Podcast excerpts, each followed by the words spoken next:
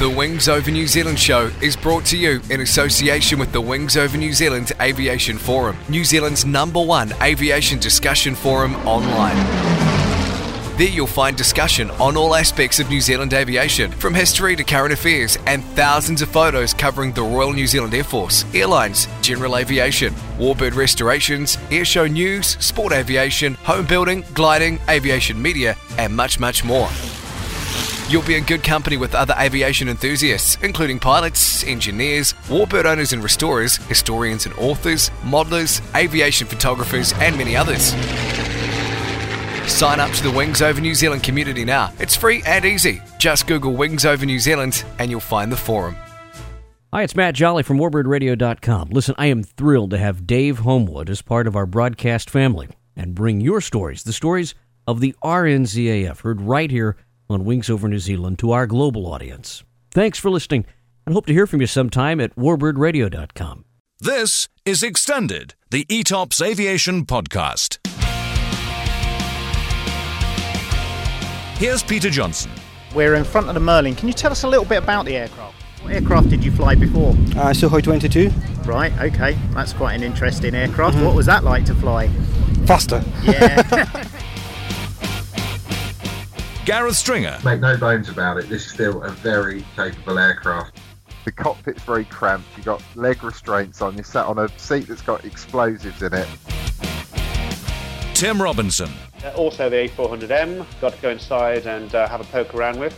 Just taking me on the trip of a lifetime in a F-18F Super Hornet. Aviation-extended.co.uk. And remember, there's no E at the beginning of extended. Extended. The Wings Over New Zealand show would like to acknowledge the great support it's had from Fly DC3. You can fly back in time with Fly DC3 from Ardmore Airport, charter the DC3 Dakota, and fly into the past. It's an experience you'll never forget. Fly DC3. Go to www.flydc3.co.nz. Welcome to the Wings Over New Zealand show with Dave Homewood.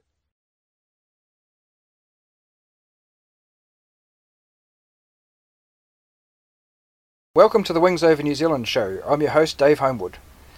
Today I'm talking with Russell Brodie and Ross Brodie. Hi, guys.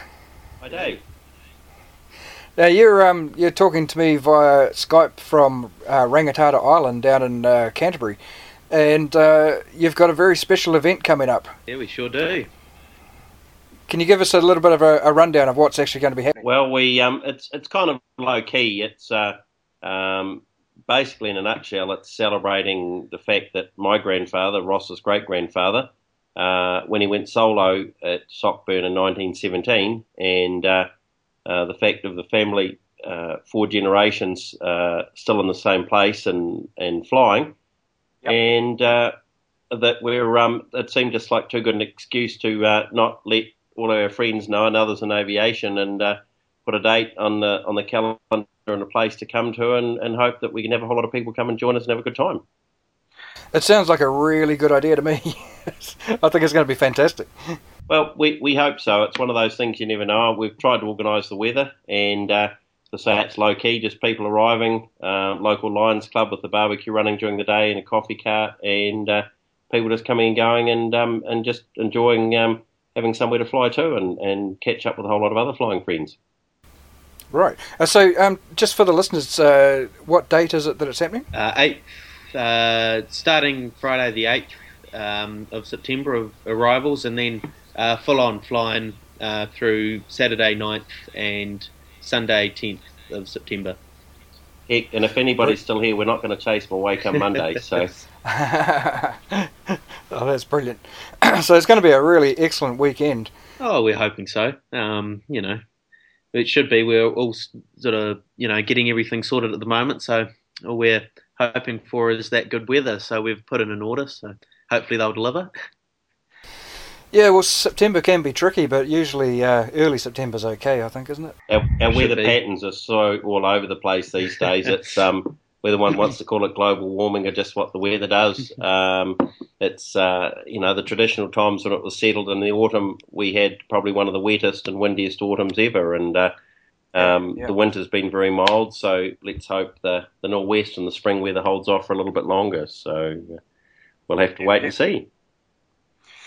Yeah, well, fingers crossed on that. But uh, I think uh, uh, a lot of a lot of aviators out there uh, know about um, where you are at Rangitata Island, and, and they know it's a uh, it's a renowned strip. I've heard a lot of people talking about it. They love flying in there, uh, you know, across the Canterbury uh, plains and mountains to get to to your place. Um, tell us a little bit about the airstrip.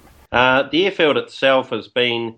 We have photographs here of um, Bert Mercer, who was CFI of the Canterbury Aero Club in the early 1930s, uh, landing here and taking locals flying. He was an old flying colleague of my grandfather's. They both learnt at the same time at Sockburn, or Wigram as we know it now, uh, in 1917. And uh, so they kept, my grandfather didn't fly again after, that I'm aware of himself, after he returned from the war, but obviously kept in touch with a lot of his old flying mates and he would call in and one of those frustrating things, we have photographs of the event, we have a newspaper clipping, but nobody bothered to put the date on it. So, uh, but sometime in the 1930s, and then uh, there's sort of been aviation activity on and off uh, right through. Um, my parents, Struan and Anne, both learnt to fly in the late 50s and had aircraft based through, and it's it's kind of grown from there, really. Right. So, um, going right back to the beginning with your grandfather, I know that uh, uh, recently, uh, uh well, it was uh, in uh, was it October, we had the, the forum meet at Wigram, and Ross gave that fantastic talk about his flying career, but also covered his his namesake, his great grandfather, and um, that's that's actually available as a Wings Over New Zealand show as well, which I'll put that into the show notes for this one. So if people want to go back and listen, um, but he he was uh, training as a pilot uh, in 1917, as you said. In between that point and the point where the, the strip sort of uh, came into being in the in the 30s, was was he flying continuously or? No, pretty much after the war. I mean, I look back. Um, he was an only son, and we don't have his diaries before of what really got him fired up in aviation, but obviously he uh, something had, had caught his attention, and we're lucky that we have his diaries, which there's copies of with the RNZAF Museum, and it's still considered one of the best record of the early uh, pilots trained at Sockburn, and a lot of photographs as well, which is really neat that that's still there to uh, for people to look at. We have copies of the first. Um, they didn't have logbooks. They had a flying sheet, which was very similar, Canterbury New Zealand Aviation Company Limited.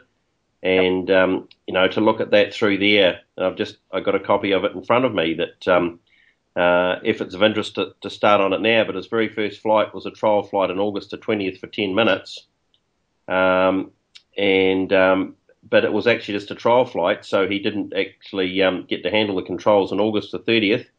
He did 49 minutes, and um, uh, took the pilot seat for the very first time, and and then on September the first, uh, another 20 minutes, and anyway through to September the 9th, after about eight flights, um, 197 minutes all told, counting the 10 minutes of trial flight time.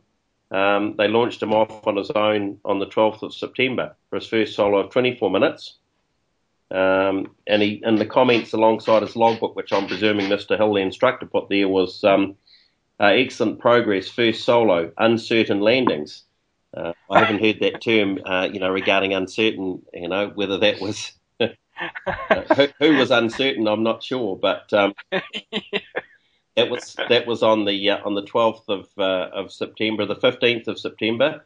He did another 28 minute solos, uh, figure eights uh, very great improvement all round, a very good uh, certificate on, and later that day, another 40 minutes on September the 15th. Uh, after only 10 days, uh, bumpy air but little wind, eight's good. And then they had the point where they had to land beside it, and they were marked how many metres they were from landing on that particular mark. And that was from 9:40 in the morning until 10:20. Uh, and and with that they then said, "Well, um, you've got your ticket, lad. Um, we're sending you back to to the mother country to fight the jolly old Hun." Right. So with a grand total of 197 minutes dual and 92 minutes solo time. Um, That's amazing, isn't it? I mean, we think of pilots uh, counting in hours rather than minutes. yes, yes. Probably in those old machines that maybe the minutes did seem much, much longer. Well, everything seemed to be uh, longer in the good old days, didn't it? So maybe they were. yeah, I guess so. It kind of reminds you of the um, the old joke in Blackadder, the twenty minuters. yes, yes. Well, Yep. it's it's um it's it's not far off. It's I talk to people that when he left um, from New Zealand, and we have his diary where he talks about as they head out through uh, out of Wellington Harbour and and heading uh, and heading across the Pacific. Uh, that you know, he commented in his diary. You know, what would he see by the time he returned, and if he returned, and, and what would it, what would things be like while he's away? It's his diary is quite fascinating, and uh, I've looked at, at having it reproduced. It's almost it's it's his own diary, but he's when I read it, it's almost as if he wrote it for us to read in the future. It wasn't Right. just his own thoughts, but he was writing it in a way that as if it would be read, which I found quite quite unique and, and kind of special. That um, uh, and luckily it's of an easy hand to read, so um, Right. it's a little project for one day in the future to see what happens. But he arrived in, in the UK late in 1917, and we don't know the reasons why, but they chose into the new year that he was selected to finish his training in Egypt, which was probably a good job because if he had finished his training in, in the UK and then gone to France, he would have been the, perhaps one of the 20 minuters because they didn't last very long. So, as I say to people, it's, I'm very thankful that he did finish his training in Egypt. I don't think it was any less scary there, but that you're a lot further from the action to be sent away uh, straight to the front. And I'm probably, both Ross and I, here now because of the fact that he did finish his training in Egypt. Yeah, absolutely. Wow. Wow. Uh, now, tell us about the next generation. Uh, your father, Struan. How did he get into aviation? He'd, I think he'd always had an interest. Um, his dad didn't fly himself again, but they obviously had contact. My dad talks about, um, you know, his his father's old mates, um, Bert Mercer and Eric Orr, who was another friend that they would keep in touch with, go to family occasions. Bert, of course, flew in on one or two occasions that we know of and took locals flying. The local school kids were highly excited, and probably the fact that, that my grandfather had contacted him and said, "Look, you know, can you bring a plane down?" And uh, I can't imagine that having that passion, he'd lost it completely. But uh, back in 1919, 1920, and through the 20s, when he settled and was running a farm here, that uh, um, the last thing that probably was would be frowned upon was people messing around with aeroplanes. It's um, uh, it, you know, a, a very different time then. And uh, but no, my my dad got his interest. He always said he was at an air show in in the, the mid 1950s at the local South Canterbury Aero Club, and there was a pilot who I believe um, had been a pilot during the war, and he had one of those classic um, handlebar moustaches that sort of reached out either side of the cockpit. And uh, with a with a scarf trailing out of a tiger moth, and my dad said it sort of captured his attention. He thought I could I could do that kind of thing. So um, uh, that got him fired up, and and uh, my mother caught the the aviation bug about the same time. So they both went through did their private licenses. It was also at a time uh, when, not so long after the war, they realised that having pilots available if there should be another event needing pilots for, that even their private licenses were, I think, 50% subsidised by the government. So if you had your a private pilot license by the time you were 30, I think, I may not be 100% on that, but if you had your license done in that time, then you got your money back. And my dad talks of being busy on the farm and suddenly realising for his um, for his 30th birthday, if it was the date, uh, he realised he had about 10 days or a fortnight to complete it. So it was a full-on mission to get it done, which he did manage to do. The incentive of getting half your uh, your aeroplane hire cost back was a very good. Uh, with Scottish ancestry, um, you can probably understand that. too. If only they did the same today. Yeah, jeez. These days, uh, yeah, it's rather different with the loans wanting a lot more than what you're actually sort of putting in. Yes, So, it, it's a scary thought. So so we're both quite active. Um, both enjoyed competition flying through um, late 50s and through the 1960s. My dad uh, had a number of Tiger Moths he flew and gathered over the years. Uh, way back then, when the old system of maintenance that it was the, the four yearly overhaul. So every four years the aeroplane came in was stripped down, and tiger moths weren't worth so much then, and uh, uh, so he gathered a number up that uh, it wasn't worth, wasn't economical for you know a few hundred pounds at that stage to uh, uh, people didn't want to overhaul them to keep them flying because they were funny old things, and um, so they were parked up. So I just wish he'd uh, gathered a few more up. It would be um, having more parts around would be extra handy. Yeah, definitely. But no, they enjoyed their time competition flying, and um, uh, I think they were the first time in one of the, the national competitions for husband and wife winning the landing competition, which was in the early 1960s. Right. And we still have a lot of the old newspaper articles, especially with my mother flying, that they write the articles, and here we're talking 1961, 62. The articles are written as if she was flying to the moon. The fact of a woman flying an aeroplane was just almost bizarre. That some of the articles, and uh, uh, I grew up, I could never understand that my mum drove a car and she flew an aeroplane. How come other mums didn't? You know, other women didn't do the same thing. right. It, it's just what happened, and she was also one of the founding members uh, on the very first. Um, uh, New Zealand Airwomen's Association, as it was called then, founding members, and something that she's um, she's uh, in a retirement home now, but she still uh, has very fond memories of her flying days. And uh, I believe, especially on um, when it came to forced landing competitions, spot landing competitions, she was pretty hard to beat. So uh, she'd always enjoy a lot of equestrian um, events when she was younger. So she considered that uh, you know, aeroplanes really weren't too much different than um, than uh, having horses. So uh, right, yeah, that was that was where it came along, and I um, was kind of born into the middle of that. And um, I sometimes, or my dad has commented that he was busy farming here, that uh, he wished that I'd spent more time on tractors than, than around aeroplanes. So I might have been keener on farming and less on aeroplanes, but I'm not complaining. oh, so you, you you're still um, farming there though now? We are indeed. We um, uh, the property's a couple of hundred acres now, which is a bit smaller. Um, that uh, the land being the value that it is now, especially with, with dairy development, that um, uh, you know that went through the roof and, and rates and, and farming on it. Unless you're a fairly major corporate um, farming these days, it, it isn't easy. So the size of the farm was cut back, and people ask us what we farm, and my standard answer is sheep and aeroplanes. So yeah. um, it's um, uh, farming is also very handy. Uh, the, the similarity that that um, they always used to joke if you wanted to make a fort, large fortune in farming, um, uh, well, if you wanted to make a small fortune in farming, you started with a large one, and aviation is somewhat similar. But it's something that you don't set out to do it for the money. I look at it that it's uh, uh, there's a lot of fun, and the people you meet make it very worthwhile with a little bit of messing around with the aeroplanes in between. So um, yeah. there's worse things one can do for sure.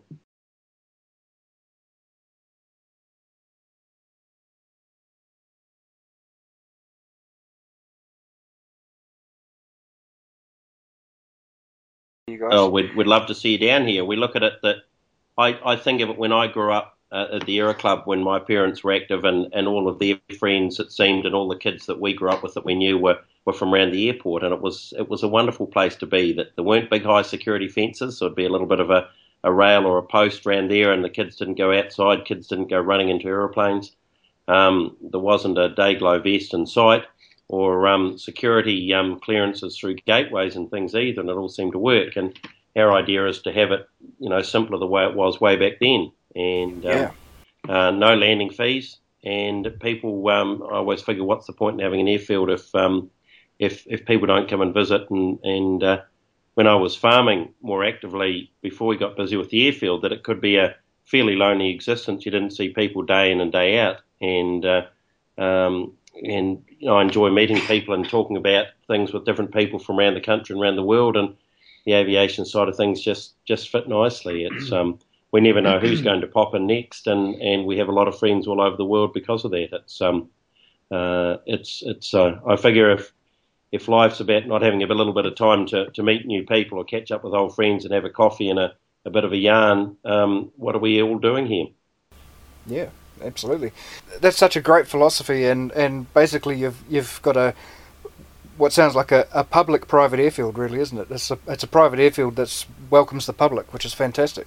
Yeah, well, pretty much. You know, the the whole goal is is, is we we want it to be, um, Yeah, well, well, like you say, it's it's welcome to everyone. It's um, uh, you know, just of course, uh, the private land is also, you know, in, anyone can sort of stop at any time by road or by air. Yep, fantastic. So, how many people uh, have indicated so far that they're going to come along to the event next month? Um, it's um, a bit hard to gauge at this stage because we've only had the official uh, registration forms just go out in the last few days. We've got um, oh, probably about only 15 or so people so far officially registered. Um, but on the Facebook event, which is excluding, you know, a lot of a lot of people around who, uh, you know, still don't use Facebook. I, I think there's, um, oh, I think there's 40 or 50 people have indicated that they're going, and then probably about the same number again have indicated that they're interested. So um, that that's that's just what I seem to remember it being, but it you know could be a bit different. So we, we could could have quite a few people But- coming, hopefully. because we're not requiring registration for people just coming for the day, it's um, we'll just tell the Lions Club to make sure they've got plenty of sausages. It's um, um, you know, it's it's the uh, it's one of those things you just never know. So by keeping it low key, then um, you know, if, if uh, the more the merrier, really. Yeah, and and and because we've, I think, um, as opposed to a lot of our previous events, you know, this one because of the significance of it, I've really um, made sure I've pushed it far and ri- wide. You know, any of the aviation groups I could really think of, um, uh, mostly in the South Island, but a few um, in the North Island as well. I've, um, uh, you know, contacted them and you know said, you know, look, if there's any of your members interested in this, you know, would you like to share it around? So. Great. Yeah, yeah, I- I've shared it a few times as well, and and uh, put a banner up on the forum, and hopefully it'll generate some extra in- interest for you. Yeah, ab- absolutely. Yeah, yeah. That that'd be great. I mean, it's like um, you know, we're we're um, you know, people from any background of uh, uh, you know of aviation. It's um, you know, microlight category, GA, historic. Uh, it's the whole concept with the airfield here that we're um, we're not aircraft type. Well, everybody's welcome. It doesn't matter what their interest may be. We get uh, we get model enthusiasts who come here. Um, we get a lot of classic car groups come here. We found that you know, people who, who have an interest in classic cars or classic motorbikes, whatever it might be, always enjoy meeting up with other enthusiasts, which is what aviators tend to be. And um, you know, like you know, meeting like-minded people is always a lot of fun. Cool. What's the biggest aircraft that you've had into the strip? Ooh, uh, probably a de Havilland Devon. Uh, Okay. Or I, I guess I'm not sure exactly which one's bigger. We've also had a, um, a de Havilland uh, DH89 Dominie or Dragon Rapide. Um, we've had that has come in at least once, maybe twice. I think. Yeah. Okay. So, with 1,040 metres with good approaches, it's um, uh, we still have a couple of little bumps from over the years of uh, as we expanded the airfield fence lines and things. But we always joke half the people who come here would like us to level the bumps out, and the other half say, "Heck no! How are we going to test our scorecards for the landings?" so, will there be um, th- throughout that weekend? Will there be activities like competition type stuff, or um, Um, probably not. Um, haven't haven't really actually thought about that too much.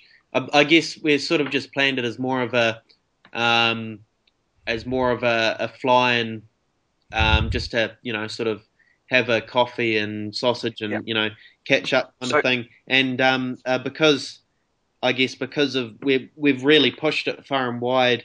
It's a um, uh, potentially going to be quite busy, so we've just thought you know having having people operating a, around doing competitions might you know might cause a few problems. So oh, that's a good point. Yeah. yeah, at, at this stage, no, but you know, at closer to the time, we might um uh, might look at doing something. Yeah. So, um, what happens with if you get a lot of aircraft coming in there, and you've obviously had events there before? What happens with air traffic control? I mean, is it just uh, just join the circuit and Yep, pretty much the old Every overhead- man for himself. right? um, eyes out, ears out, pretty much. Uh, Uh, uh, ho- hopefully, hopefully we um uh we don't get anyone uh, do anything silly. that- Um, the, yeah. the standard overhead rejoin, and we we in common frequency zone, so it gets everybody on the right track. And uh, uh, at times in other events we've had, you can have a whole mass of people, and it's um, it's always great the way pilots can sort it out um, without outside assistance and uh, uh, and get down. So that the, the biggest thing will be um, uh, a larger um, movement area than we normally have. So luckily having a bit of space, we'll uh, I can see a fence that might be opened up to get everybody parked. And what I've got to do is remember to remove the sheep in plenty of time. Um, off that parking area, so that um, uh, you know this, they don't take any of the old uh, green deposit home with them. yeah. yeah, fair enough. And um, people will, will, be able to bring along a tent and actually camp over that weekend, won't they? Yeah. So we've um, uh, we, we've set aside a camping area, and we've got um, a few people. We've even got a couple of people with you know massive uh, uh, sort of uh, I guess you could call them house buses looking at coming oh, yep. through. So yeah, no um, tents or caravans or anything like that. We've got a uh, camping area set aside. So we've we've already got uh, a lot of the people that um, have showed interest in coming and staying so far.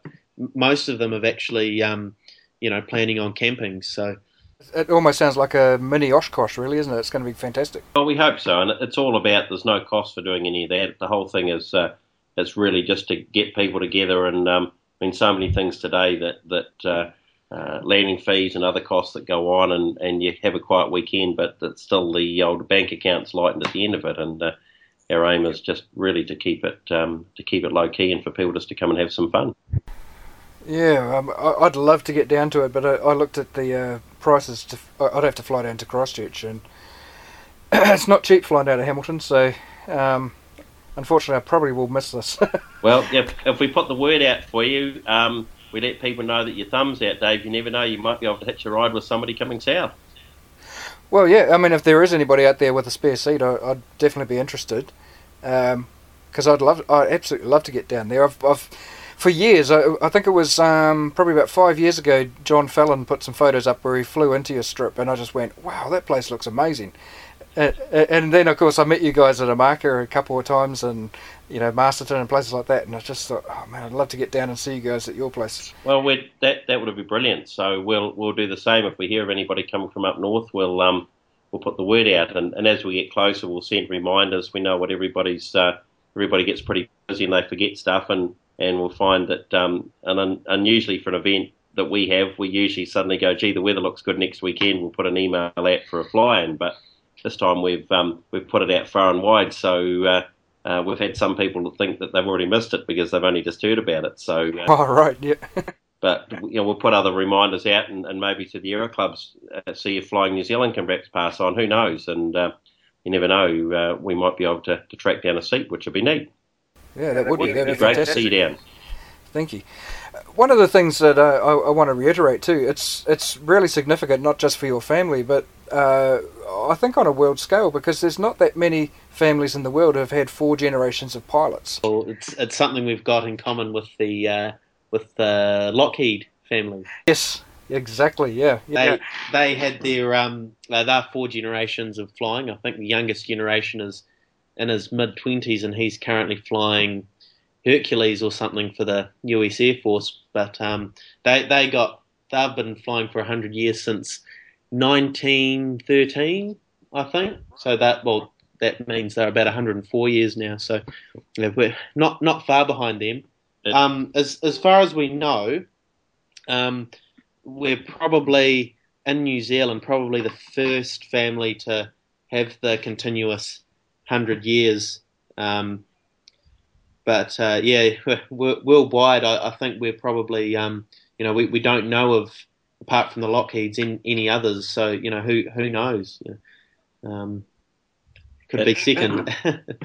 it's it's really significant when you think about it. It's uh, and particularly the fact that it's not just all male uh, descendants as well, because you know there's there's your mum Russell as well, who was a, a pilot, and so you know, I don't know whether Mrs. Lockheed was flying.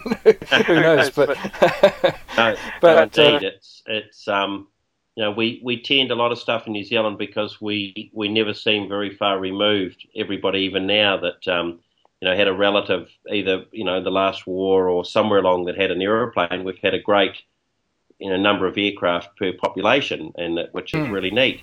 But it Yeah. is getting harder, and people are getting further away from flying as the population gets bigger, and as the security fences get taller at airports. That long gone are the days where you know families went out to the airport for a Sunday drive and, and popped out and walked around the aeroplanes and maybe went flying. And um, uh, you know, if we don't have little airfields that are still open and accessible, um, you know, where do the airlines get the next bunch of um, uh, of, of kids from? So, um, and and you know, having that access to it, it, it always saddens me that uh, we run across kids. We have ATC camps here and and different school groups. The number of kids who haven't had that opportunity to fly before. So, um, Right. and Ross grew up wondering why um, uh, other kids that he knew at school didn't have aeroplanes at their houses too. Uh, Are there any other members of your family that uh, also took up flying? Did, did Struan have any brothers and sisters that took Uh, up? just or? just one brother. He didn't fly, and I have a brother who um, messes around. He likes faster cars and boats and things. So um, a passing interest in aviation. But um, uh, a couple of, of Ross's sisters have had an interest and Okay. uh, and flew well. But um, uh, Ross's mum, uh, Linda, I did a little bit of training with her, but I learned one of the very important lessons quite early that. Um, trying to teach your wife to fly is not perhaps the best idea that one can have. okay. So um, she says that I was very rude, and I muttered that she's probably the worst student I've had. So we've we've come to a mutual agreement that um, um, that she might she might be best to go with um, Ross. Or Ross understands that because when it comes for, for driving lessons, um, he doesn't seem to want to do it with me. He said he's had enough of me in the cockpit. and I notice that Ross is very quiet right now. Mm. Yes. yeah, being very careful what I say. Yes. yeah. well, that, I mean, that's a that's actually uh, it's really interesting that, that you say that though, because that makes it what f- uh, four males and four females in the in this lineage that have you know done a bit of flying. That's that's pretty neat. Oh, it, it is, and it's um, going back to a, a comment I made earlier that, that I always wondered when I grew up. Um, you know, my mum flew. Come other mums didn't fly? And, and a lot of her friends who called in, she made through New Zealand Airwomen's Association. And uh, so, you know, there's a lot of those ladies who are flying, and, and some we, you know we see from time to time. And, and it was so neat. They were such great characters, and a lot of them were you know uh, instructors' ratings and and uh, uh, parachutists and all those things, which was really right at the edge of of you know what people didn't do way back then. Yeah, yeah. I guess I was lucky to, to meet those people and know them, and and uh, you know when you got away from it, they were just as, as normal as the rest of us, but just had the sense of adventure and um, and went and made it happen. That uh, flying isn't something that you have to be have a lot of money or, or be extra bright. It's just something that's um, requires the passion and. Uh, uh, you know, to, to find that with young people to get out and do something today, it's I think just as valid. So, Yeah, yeah. And w- one of the things too uh, regarding your parents that I found interesting uh, is you said that they both went and trained together, but um, most aviation couples that you meet, they sort of met through aviation. But it seems, am I right in thinking that they were already together before they went into flying? Yes, they'd been married for a number of years when the, the flying thing came along, and um, uh, it tends to be a thing that they work pretty hard on the farm as, as farmers do in the early days, and and had been there for a little while, so started to get a few um, you know dollars, and that interest was picked up, and and my mum had always enjoyed competition, uh, show jumping, and that kind of thing with the horses, so Yep. the aviation uh, was able to, to fill that for her, and uh, they made a lot of friends all around the countryside at rallies and and uh, uh, flyaways and things that, that happened way back. So it was um, you know a lot of happy memories I grew up with, and and uh, um, and the time spent at the airport. Also, as I mentioned earlier, you know, the other kids we grew up with that we knew around the airport. They were great, wide open space, happy places, and and, and, and great family atmosphere places. And it's kind of the thing that, that we look at doing here, as I grew up with back in the 60s, of doing the same, where um, you know people can come along, the kids can come along. You know, we say when whoever it is, be it either he or she who is learning to fly, to bring the family, and it's been one of the things I've personally enjoyed, is seeing people who have met through the airfield of learning to fly, and that they've you know friendships that have come about which wouldn't happen if they hadn't met through, and uh, you know the couples meeting through the um, through the aviation thing here at Rangitata Yeah. Island. So Yeah. uh, it's it's something that's pretty neat. It's not just about getting people flying; it's um, you know helping friendships as well. Absolutely. So, did you do all your own uh, personal flying training at Rangitata Island as well?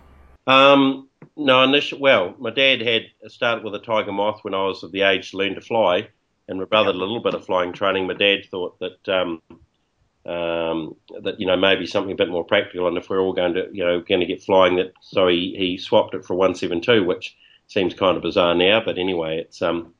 Uh, when you're young and, and, and don't know any better, that a, a four seat aeroplane sort of seemed a bit bit cooler than, than an old Tiger Moth. Um, yep. Forgive me, everybody who hears that. Um, we're all allowed to make one mistake in our lives, and uh, uh, so um, I suppose you made up for it eventually. Thank you, Ross. Yeah, yes, yeah. yes, we have sort of got that way. Um, but no, but my dad took the aeroplane down to the local aero club. excuse me, and, and said, well, this is where everybody learns to fly. So um, I'd started doing some of my early stuff with Jack Melhop and uh, his instructor's running laps at that time, so I did the rest of it with Tom Middleton. So I've always right. considered myself very lucky to to have flown with uh, um, with two of the, the probably the best instructors and pilots that New Zealand has seen for their for their eras, and uh, uh, you know for that time when they were flying. And um, uh, it's it's a sad thing daily that they're both gone, but um, um, but it's what we uh, we charge on with, and and knowing that. Neither of them would want any of us to and to stop enjoying aviation as much as we all have done um, through through mishaps that happened to them. So it's it's sort of a somber point I think about, but uh, it makes me appreciate it and, and reminds everybody. Um, I now tell my students that they're actually lucky because my two instructors, I've got one in each year when we're flying. So um, uh, they, they're lucky to get the knowledge of both of them with bits of me in between. So. Right, right, gotcha. Yeah. So you said the local aero club. Which um, which aero club was South that? Canterbury Aero Club. That my dad, where both my parents are involved. My dad is a life member down there, and um, yep. um, you know it was a, a, very happy place when I was growing up. Um, spent a lot of time there, and uh, so he felt that that was the atmosphere where I should be learning to fly. So the aeroplane went down there, and, and I was very happy to go along and uh, uh, and made a lot of friends then. Um, Great. The hard part for me is I, my official flying training hadn't been ongoing very long, and I had a farm accident uh, and lost an eye. The ironic part, the accident happened because I was probably rushing with machinery to complete a cross country to get cleaned up, feeding the stock, and get into the airport for cross country. Instead yep. of paying as much attention as I should have been, and lost an eye. And back in the early 80s, you didn't fly with one eye. So, um, you know, my plan, I guess, had been to go on and, and flying and, and into the airlines probably. So, uh, uh, in the early 80s, you didn't fly with one eye because that's what the rule book said. So, um, a number of a couple of years later, microlights came along, and I figured, well, they'd have trouble finding me quietly flying around the back paddock could help keep the sanity. Um, yep. But eventually, after three and a half years, I did uh, obtain a class two medical with one eye, and it took me 13 years. Um, no has never been an answer, and fairly persistent that I was issued with the first class one medical ever issued to somebody in New Zealand with one eye who hadn't held one before. So, wow. So you know, it has. I've had to work at it fairly hard. Um, and I've always said that, that the time I've spent with writing letters and, and doctors' reports, that the, the name, sorry, the file with my name on it at CAA would hold a very large door open. right. so you've got a, uh, quite an array of aircraft on the airfield there, um, from sort of the t- the tiniest microlights through to uh, you know the larger, more more modern uh, home build type aircraft. Uh, wh- what's your favourite? Oh, oh, that's that's that's that's a uh, interesting question. So, um, people think aircraft are inanimate objects, but they're really actually not. See, I've got to be careful saying this because if I actually say an aircraft, then the one that I have said isn't my favourite, I'll go to start it tomorrow and it, it won't go. Right. Um, yep. so we, we don't have favourites. Um, we we like them all for their different um, uh, for different reasons, I suppose. Um, you know, for example, the the Tiger is, of course, you know, lots of fun. There's all the history with it. Um, but you know, in, in many ways, it's perhaps not as practical as some of the others. Um, not so nice this time of year because you know it, it is it is a bit cold down south here. Um, you know, with, Tiger with, pilots never feel the cold, Ross. With, you know, breeze coming through. So, um, yeah. Uh, my, my standard answer is that, like children, that you never have favourites. So they're all special in their own way, Dave. So mm, how's yeah. that for a PC? Um... That's, I mean, that is a good answer. But isn't there one that you call the death trap, Ross? Oh, which one was that? Was that the fleet? The, uh, Oh yeah, yeah. Oh yeah. That that was the um the flying flea. I'm, I'm not sure whether uh, that really contends as an aircraft in some ways. It's um uh never been more than uh what probably how high did Bevan get at that day? I think he holds What? the the altitude record. Yeah, a couple of maybe feet. three, two or three feet. Ah, right. Okay. probably quite high enough. It's um, the the microlight thing that came along because aviation was looking a long way away for me that uh, we got involved because it was a possibility and, and ended up having so much fun. Um, and as you start to get older, that the little first little Skycraft Scout we had, the Australian one, it changed hands a few times and came back locally. And the owner had it said, "Look, I'm looking at selling it. Would you like to buy it?" And I went, "Well." What a cool idea! And then started to realise that a lot of their first generation machines were disappearing quite rapidly, and um, so we started to gather them up. Um, you know, it might be a complete airframe or it might be just an old sail that's pretty um, had a bit of a hard time with UV. But being aware that unlike old certificated aircraft, there won't be any drawings. There's no plans, and once those early machines have gone, they're gone. And um, when I look back through uh, the register review in the early 80s, that we were getting 20 or 30 a, a month driving in, and it was incredibly exciting.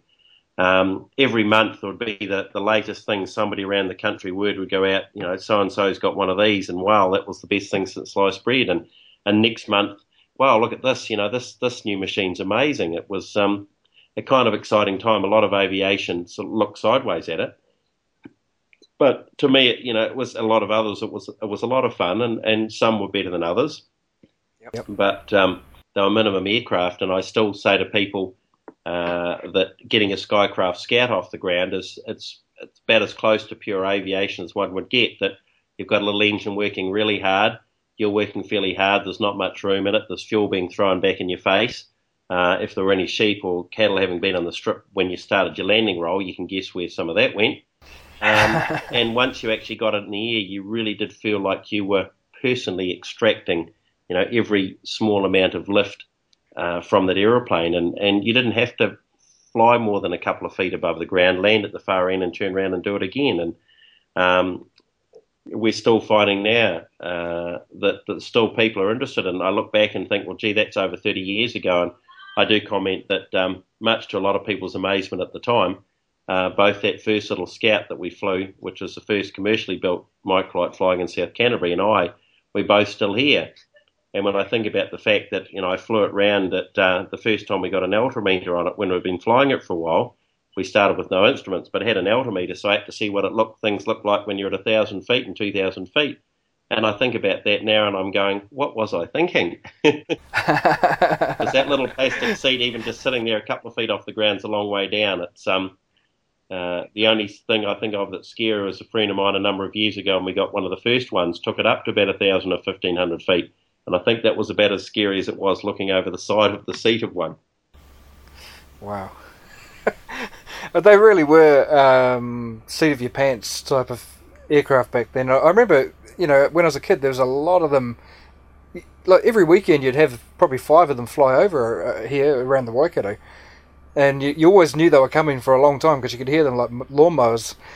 Well, we used to joke that you'd be outside in a clear morning and, and you could hear one and you go, oh, that's all right, it's so and so coming to visit. I've got time to have that cup of coffee. yeah. Or, you know, we can we can heat the fire up to boil the water. They'll be here in, you know, 10 or 15 minutes. So it's, um, but it, it was a lot of fun that, that when you flew around, people would come out and you'd wave and you'd land in, in paddocks. It, it almost went back to the, the very early pioneering days when an aeroplane turned up. Um, Nobody worried about the noise. It was just exciting, and the kids would come and have a look, and the dogs, and everywhere else around the farm. And it really was a, a fun pioneering time. And um, But like like you say about the stealth capability of an Iroquois, you know, you, you, Yeah. you hear them about five miles away, and because they were only, you know, getting along at about twenty five or thirty knots, that five miles was, you know, that that was still another, you know, 10, 15 minutes away. So yeah. no, that's that's absolutely right, and it's really good that you um, you've got that drive to, to make sure that they get preserved. I mean, you're you're sort of like a flying museum, really. That's that's great. Well, we, we aim to be that we've gathered up, um, you know, some in better condition than others, and and even little bits. I, I bought a set of wings on off an old Mirage on Trade Me a number of years ago in Tauranga, and then after I bought them, I rang my good friend Colin Alexander and said, "Oh, what are you up to this weekend?" And um, he sort of said, "You know, what do you want me to pick up now?" kind of thing. But we we gathered bits and pieces because once they're gone, they're gone, and uh, uh, we've got the remains of, of 25 or 26 identities airframes here. We we own we wow. own 26. Is it 20? Yeah. 26, and plus there's not another, so loud, Ross. Your mother may be listening. There's another three or four that other people own that are based here. So um uh yeah no it's uh, quite a quite a large collection. Um, pro- probably is. you know definitely the largest in New Zealand by far, but you know uh, the way things are going, probably even the largest in the world that we know of. So, and wow. the, the, the idea being to, to gather them up, even if it's an, an only a few tubes, at least it's a pattern or an old sail, it's a pattern to be made up. And our aim is to have one of, of each of the early uh, machines that were flying in the country, um, have them operational and have them in a, in a, condition. A lot of them, when we got them, were um, we're getting fairly weary. They'd been in the air for a number of years. But yep. probably the, the pride of the gathering, other than their old original scout, was the Quicksilver that um, that was involved in 80, what, 81, 82, um, when there was two Mirage and a Quicksilver flew North Cape to Bluff. Uh, right. They were sponsored by TN Beer, which I think was New Zealand Breweries, and the Quicksilver that a fellow Marty Waller flew, and it's the very first um, MAANZ number because you may remember they didn't um, they used the Microlight Aircraft Association of New Zealand they issued them with numbers as the serial number. So it was the very first one at MAANZ 010 or 10. Why they didn't start at 1, I'm not sure. But that's kind of neat to have um, to have tracked that one down, and we've got that uh, hopefully in one of the sooner um, uh, putting back in the air. But I have asked the director very nicely that could old historic microlights have the opportunity to um, to go on the register for less, and uh, I think the answer was probably not. So you can imagine, you know, 10 or a dozen the current fees that may only fly a handful of times a year. Um, yep. There's a lot of money outlaid when that could, um, you know, overhaul an engine or perhaps pick up another project from somewhere before it's um, is turned into recycled aluminium. Right, right, yeah, yeah. Yeah. How many have you had up together uh, at one time? Probably three or four. Oh. Um, yep we, we had a machine of Goldwing that was to the country by a fellow Todd from Taupo, and it was a Canard and very, very advanced for its time. Um, and uh, a Rotec Rally Sport, which Ross is very keen to get um, up and running American design, uh, tube and fabric, but it was fully aerobatic. Uh, oh, wow. A fully aerobatic aircraft with a VNE of 55 mile an hour, so that takes a lot of thinking about. Um, yeah. And an old pterodactyl, and they're all different in their own ways. But I still I think some of the, the, the most fun memories I have of those early machines, you get a nice calm evening, um, you're floating around at 30, 40 mile an hour, um, and uh, you know that's that's just pure flight. Um, uh, it, it's just just a lot of fun, and and um, uh, you're out there with minimum minimum materials, minimum cost, uh, but maximum amount of fun, and it's um, uh, it takes a lot of beating.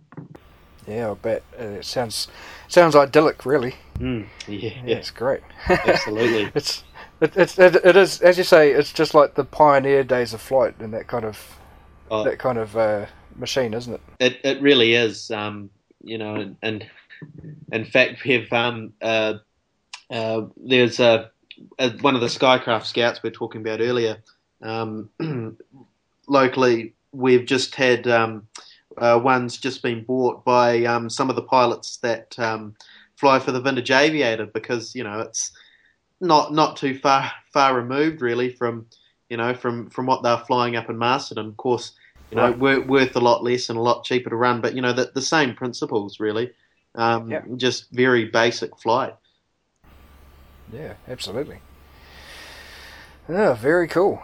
Is there anything else we need to cover? Um, no, I think that's that's brilliant. Thank you, and thank you too for for um, for your um, passing on the information to let people know what, what's happening down here, and, and the other help you've given us because it's um you know it's all very much not for profit, um, and it's just about preserving these things. We're lucky enough to have uh, the space for the airfield and other areas in the future for hangars. Um, and and to be able to store these machines and ultimately have them flying in, on a little grass airfield the way that they were meant to be. Um, Yeah. And and as for old aeroplanes as well.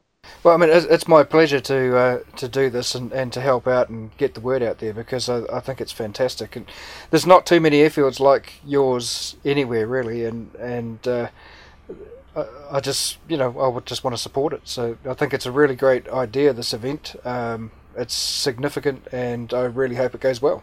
Yeah, well, thanks for that, Dave. Um, yeah, and you, you're just saying, uh, you know, not many airfields like this about. We actually uh, we have a, a bit of a goal that we've set ourselves for this airfield. Um, is we'd, we'd like it to one day be sort of considered the Shuttleworth of the South. You know, of, of having, um, uh, you know, well, obviously we've just been talking about the first generation microlights, but we've also um, obviously have the Tiger Moth, which we fly, but uh, we have a you know, several um, other, you know, very rare de Havilland aircraft projects, um, and looking at building on that. Um, and and and we, we think there's a bit of a sign. We uh, uh, we we found out that uh, the the runway headings at Shuttleworth were identical to what they are here. So we think that you know that could could be a sign. It's brilliant. it must be a sign, and and having hangars here, we're looking at expanding and making sections available in the not too distant future for people to um, uh, to to to build hangar houses here and live on the field, and um, um, you know having safety in numbers, and and uh, uh, it's always a lot of fun having uh, friends around and people who are like minded. And it also helps. We had a neighbour a number of years ago who was not aircraft friendly, and set out to do as much as they could to disrupt things, and and it didn't it didn't go anywhere. But it makes you aware that we can't take anything for granted, even though the airfield's been here as long as it has been. Um, You can still run across people who, um, for their own reasons, don't like what we do, and we're always very conscious and, and try to be as neighbour friendly as we can, despite the history of the place. So it's um, yeah, it's it's um, you know there can be safety numbers, and the sad thing is we know that it's unlikely that there'll be new airfields going in places around the countryside because there's always somebody who's going to complain. And, That's um, Uh, I mean, we, we look at the, our greatest loss, of course, is what's happened at Wigram, and um, I didn't have a, a personal direct involvement there, but other than through the Air Training Corps once or twice. But with my grandfather to see what's happened there, and um, there's nobody who uh, who's been in the RNZAF or, or related to it who doesn't feel the same sadness that I do. So, you know, we can't we can't count on anything being there forever. So it's um we have to be active of, of helping keep these things going. So once again, thanks for your help. No, well, I, I totally agree with you there. I totally agree. Wigram and Hobsonville both. Uh, I lived on both of those uh, fantastic historic airfields, and they're both gone now. So, Well, I've, Um, I've gathered up bits and pieces that there's a bit of a, a military collection. I've sort of had this magpie problem for quite some time.